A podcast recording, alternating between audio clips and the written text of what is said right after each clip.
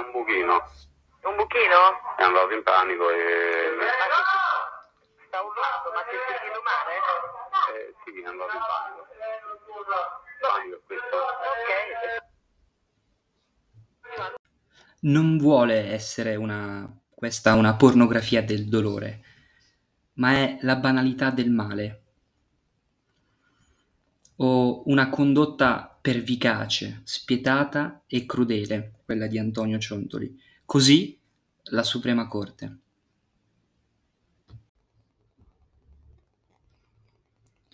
Queste erano appunto alcune parole della sentenza di oggi.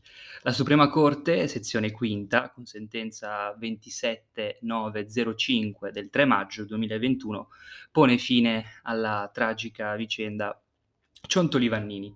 È una sentenza che tratta vari temi, oltre la posizione di garanzia, la Suprema Corte tratta della configurabilità del dolo eventuale, così anche della inconfigurabilità del concorso anomalo e tanti altri temi, ma per questioni di tempo mi concentrerò eh, proprio sulla posizione di garanzia. Prima un breve inquadramento della dinamica dei fatti e dell'iter processuale. La tarda sera del 17 maggio 2015 Marco Vannini si trovava nell'abitazione di Antonio Ciontoli, compresi i familiari di Antonio. Simulando uno scherzo, Antonio Ciontoli punta una pistola in direzione di Marco Vannini, allora scarrella e poi preme il grilletto. Nonostante il ferimento, né Antonio Ciontoli né i figli e la moglie si attivarono a chiamare i soccorsi. Solo 110 minuti dopo lo sparo di pistola che attinse Marco al braccio, perforandogli parte del cuore, i ciontoli allora chiamano i sanitari del 118. Però non c'era più niente da fare. Marco moriva alle ore 3.10 del 3 maggio 2015.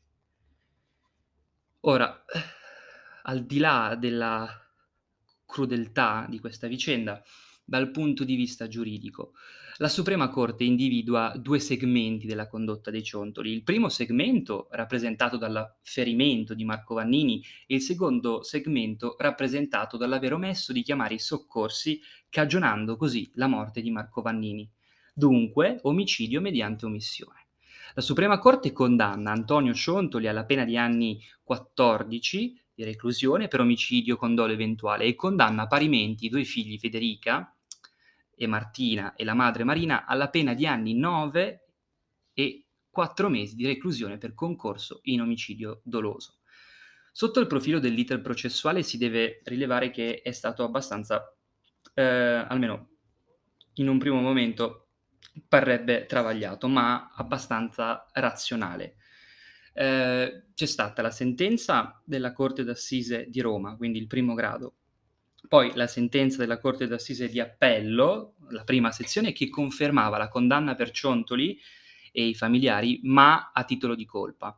Allora interviene poi sentenza, una prima sentenza della Corte Suprema, con il cosiddetto giudizio rescindente, che annulla parzialmente la sentenza d'assise d'appello della prima sezione e contestualmente rinvia al giudice d'assise d'appello, ma questa volta la seconda sezione, imponendogli una rivalutazione dell'elemento psicologico del reato, ricordando che ormai con il giudizio rescindente si era formato il giudicato interno circa la sussistenza, nel caso di specie, della posizione di garanzie.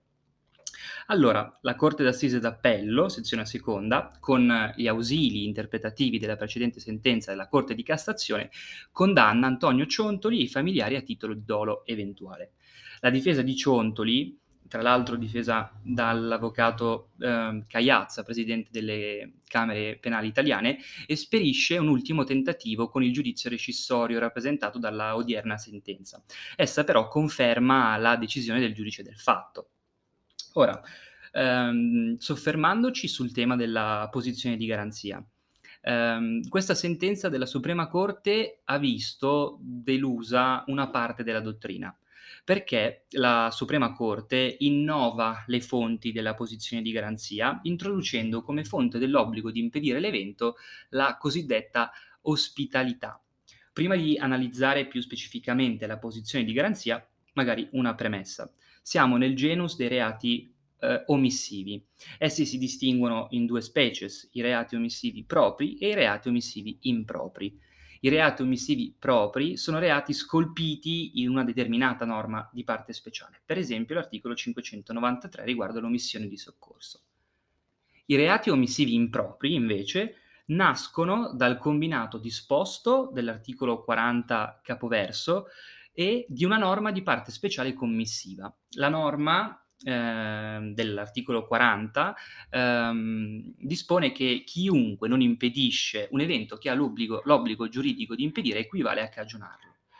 Dal punto di vista dell'accertamento di un reato omissivo improprio è necessario provare l'esistenza di una posizione di garanzia e quindi la fonte giuridica e il nesso di causalità fra omissione ed evento. La Suprema Corte eh, con questa sentenza fa sorgere effettivamente in capo ai ciontoli la, la posizione di garanzia. Per posizione di garanzia, allora, si intende la titolarità di un obbligo giuridico di impedimento di un evento dannoso o lesivo. Nel nostro sistema, fino alla sentenza Ciontoli-Vannini, le fonti che legittimano il sorgere di una posizione di garanzia e quindi l'obbligo di impedire l'evento sono, erano la legge, il contratto e la precedente attività pericolosa. In, dotti- in, dottrina, appunto, vi sono due orientamenti. Il primo che aderisce alla teoria formale, il secondo alla teoria sostanzialistica funzionale. Il primo orientamento, cioè quello della teoria formale, attribuisce natura di fonte unicamente a previsioni formali dell'ordinamento giuridico, quali la legge e appunto il contratto. La tesi formale sconta, a mio avviso, il problema di ammiss- ammissibilità della fonte intesa come precedente attività pericolosa, perché in questo caso si tratterebbe di un mero comportamento materiale ehm, privo di un vincolo eh, giuridico. Sconta ancora il problema di essere un criterio molto rigido, quello formale.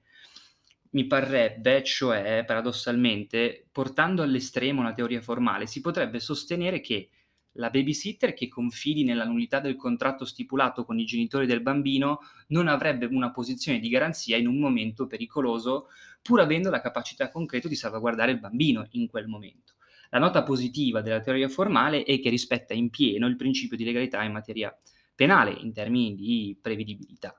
Il secondo orientamento della teorica contenutistica funzionale abbandona la concezione formalistica e opta per un atteggiamento che riconosce la posizione di garanzia pur in assenza di qualsivoglia norma, in base però alla presenza di tre criteri, e cioè eh, l'esistenza di un bene giuridico particolarmente vulnerabile e meritevole di tutela rafforzata, eh, quale è nel nostro caso la vita di Marco Vannini, ehm, in più di fronte all'incapacità del titolare del bene medesimo di provvedervi, perché è chiaro che Vannini, eh, una volta colpito dal colpo di pistola, va in panico, come è emerso, e non è capace più a provvedere al bene giuridico vita da se stesso.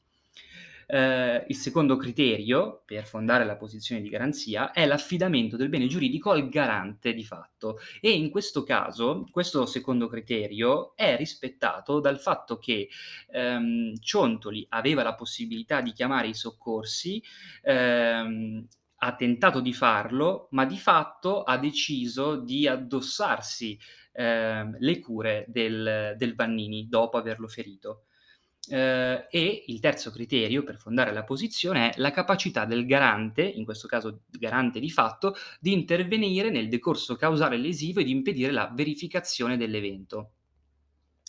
Questa teoria, invece, se da un lato cerca di dare giustizia sostanziale, dall'altro mi pare si possa sottrarre a principi costituzionali quali quello della prevedibilità e quindi poi autodeterminazione del soggetto, ex articolo 25 della Costituzione.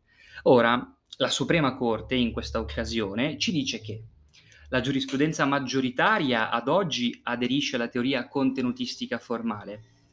Il secondo elemento che ci fornisce la Suprema Corte in questa sentenza è che di fatto eh, nasce una nuova fonte all'interno delle fonti degli obblighi giuridici di impedimento dell'evento che costituiscono la posizione di garanzia. E per creare questa nuova fonte eh, la giurisprudenza penale mutua dalla giurisprudenza civile la teorica del cosiddetto contatto sociale, teorica secondo la quale vi è comunque una posizione di garanzia in capo a un determinato soggetto indipendentemente dalla persistenza di un vincolo giuridico o dalla vigenza di un vincolo giuridico tale da attivarsi per impedire l'evento lesivo. ehm, detta molto latamente. Esempio classico, come da ultimo fu confermato dalla giurisprudenza civile, è il rapporto fra la maestra e l'alunno, basato appunto sulla teorica del contatto sociale, perché non vi è nessun rapporto giuridico diretto fra l'alunno e la maestra, ma ciò nonostante la maestra ha l'obbligo giuridico di evitare che il bambino si faccia male o faccia male a terzi e ulteriormente alla teoria del contatto sociale, la Suprema Corte fonda la posizione di garanzia sull'inderogabile dovere di solidarietà ex articolo 2 della Costituzione, chiarendo che Antonio Ciontoli e i familiari avessero, anzi non avessero, hanno assunto la posizione di garanzia, oltre che sulla base dei tre criteri che abbiamo appena enunciato, anche sulla base del cosiddetto principio del ius excludendi alios, nel senso che dopo che Ciontoli aveva detto ai soccorsi di non intervenire, di fatto nessun altro sarebbe potuto intervenire a prestare soccorso senza il necessario consenso dei Ciontoli. E queste premesse fanno sì che la Suprema Corte ravvisi nel rapporto di ospitalità una fonte di posizione di garanzia, escludendo che lo sia invece il rapporto di mera cortesia. E quindi, ricapitolando, se da un lato questa, giusti- questa sentenza dà un, giustizia sostanziale, perché non riconoscere una posizione di garanzia nei confronti di Ciontoli in un caso del genere significava um, punirlo a una pena meno grave, meno proporzionale, meno proporzionata al fatto, eh, dall'altra questa sentenza crea un vulnus sotto il profilo del principio di prevedibilità eh, e quindi anche in un certo senso di autodeterminazione del soggetto. E infine la Corte, come abbiamo detto prima, dà giustizia e lo possono testimoniare forse anche lo può testimoniare forse anche la, l'emozione della voce della madre di Marco Vannini. Sì, perché sono sei anni che avevamo promesso un mazzo di fiori che se, se, fosse stata data giustizia a Marco gliel'avremmo portato e domani è la prima cosa che faremo. Io domani finalmente porterò quel mazzo di fiori definitivo a Marco e questo per me è fondamentale perché Marco potrà riposare in pace lui e anche noi e guardare la foto di mio figlio, guardare Marco sugli occhi e dire finalmente Marco la giustizia ce l'hai avuta.